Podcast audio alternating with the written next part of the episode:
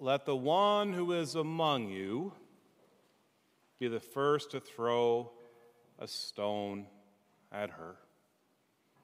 This by far is the most perfect answer that Jesus could give. We know the law of Moses would command for this woman caught in adultery to be stoned. And yet we also know that he's supposed to be full, God is full of mercy. Jesus, even before this in John's gospel, has forgiven sinners. And so they try to trick Jesus. The Pharisees and the scribes try to trick him, but he turns it around on them. Let the one who is without sin be the first to throw a stone at her. And we can imagine, can imagine putting yourself there and hearing these words. What would you do? Of course, you would drop your stone. The elders did, and everyone else did as well. And all who was left was Jesus. Jesus and this woman who's still standing there.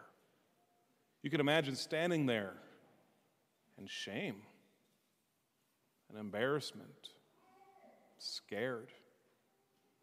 Because there is Jesus now, standing before her.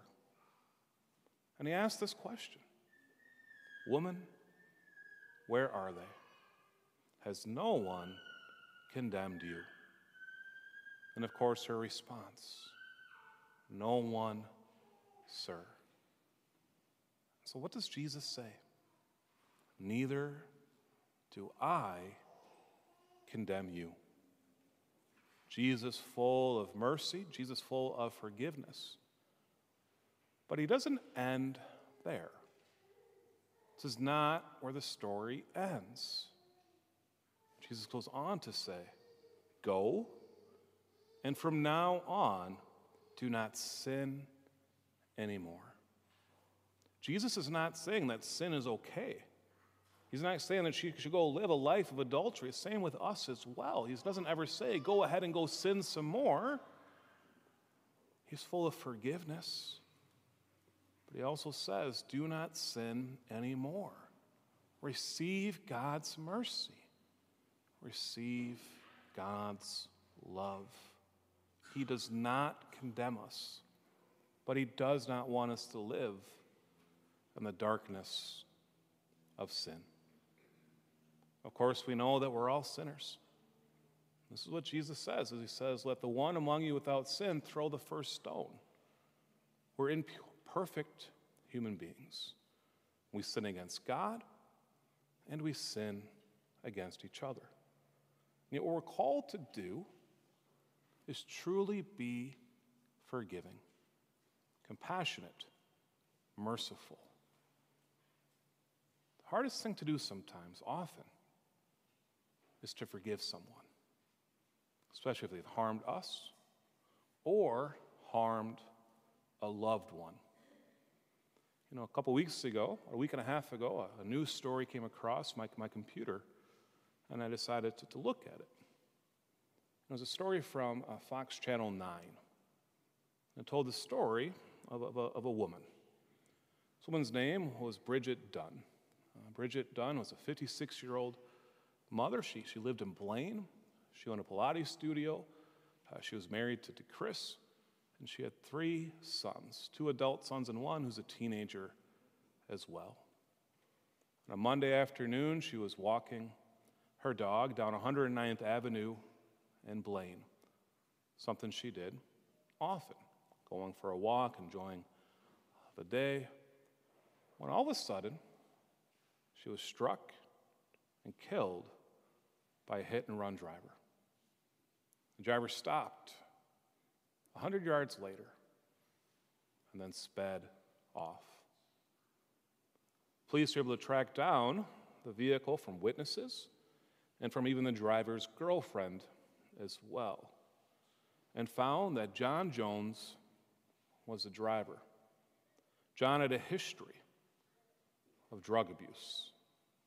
John had a history of driving without a valid license, and at the time of the accident was driving with a revoked license. When the authorities questioned John, did you know that you hit someone? He said he thought he hit a sign or maybe a dog, but definitely not a person. Sure enough, John was arrested immediately and placed in jail. Early news reports from this story, as I went back and looked, saw that the community was extremely upset. They wanted vengeance upon John, lock him up for life, or even worse, some people were calling for. But Chris, Bridget's husband, took a different approach. He said this Throughout this process, I haven't felt anger or malice or a sense of revenge. I was just focused on my wife and my family.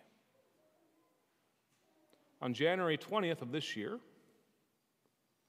John, a 31 year old and father himself, accepted responsibility for his actions. In exchange for his guilty plea, John must spend one year in the workhouse, then six months on electric home monitoring, a form of house arrest, and perhaps most importantly, to Bridget's loved ones, John must complete a rigorous rehab program and follow conditions of his probation for 10 years. He'll actually be released every day from prison to go to rehab. And if he fails to follow the, the rules of probation, if he fails to live a life of sobriety for 10 years, or is he caught driving with a revoked license, he'll go to jail for eight years. Bridget's husband, Chris, had this to say. This is back on January 20th. I know there are a lot of angry people out there about this because Bridget was a big part of a lot of people's lives. But John, he's 31 years old. And I'm sure he didn't wake up this morning thinking, I'm going to go out and run somebody over. I think he has three kids. He just had a baby born a few weeks ago. People deserve second chances. If this, if this guy can abide by these terms of probation, become a productive member of society, and be there for his family, I will be cheering for him all the way. On March 24th, so a week and a half ago, it was time for the official sentencing of John. The prosecutor told the judge I was going to go after John with everything I had. I was going to throw the whole book at him. But the family convinced me otherwise. As the victim's statement started to come, the first one to share was Bridget's sister. And she was sharing for another sister, but at the end, she goes, I want to add something myself. And she looked right at John. She said, John, I'm praying for you. And I know that you can do this. I myself, she said, have been sober for 11 and a half years. You can do this. You can imagine at this point, the whole courtroom is full of tears. John himself is crying. The whole family is crying. Eventually, Chris came up the husband of Bridget, with his three sons. And the three sons were standing behind their father, with their hands on his shoulder. And this is what Chris said She, Bridget, is the greatest example of compassion, mercy, kindness, forgiveness, and love. She, more than anyone, is getting our family through this. So, Mr. Jones should consider this second chance as a gift from Bridget. What he does with it is up to him. At this point, John himself spoke. And he thanked the family for showing him compassion, forgiveness. He apologized once again for his actions. And he said, I promise that I'll get the help that I need. And that as I'm in rehab, share this story with other people as well to know that we can get through this together. Eventually, the judge handed down the sentence, and she dismissed the courtroom. As people were getting up to leave, John was going to be put in handcuffs. The deputy was standing right next to him. As I was watching this video, out of the corner of the video, a man was approaching John. And it was Bridget's elder son, 24, 25 years old. John turned around and saw him. As he approached him, going around the little railing, John stood up. And instead of shaking John's hand, the son, the son of Bridget, extended his arms and gave him a hug. Can you imagine? The one who killed your mother, and you're giving him a hug. No words had to be shared. It was an embrace of love, an embrace of forgiveness, an embrace of, I'm here praying for you. A couple other of Bridget's family members came to John as well and gave him a hug and embrace. Talk about compassion, mercy, kindness, forgiveness, and love. Of course, we know that God is full of compassion, mercy, kindness, forgiveness, and love as, as for us. And He gives it to us abundantly. But He wants us to do the same as well. So often we hold on to unforgiveness. And when we do that, what does it do? It tears us apart, it drags us down. We live in darkness just like we live in sin. And we know that's not worth it. To hold on to that anger, that malice, or seeking out revenge. We're all sinners. We're imperfect individuals. And yes, it's hard to forgive, but is it worth it?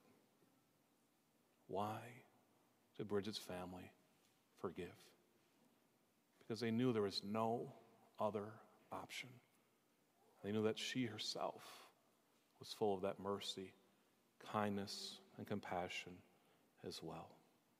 That compassion and mercy that God has for each and every one of us but wants us to share it with one another as well.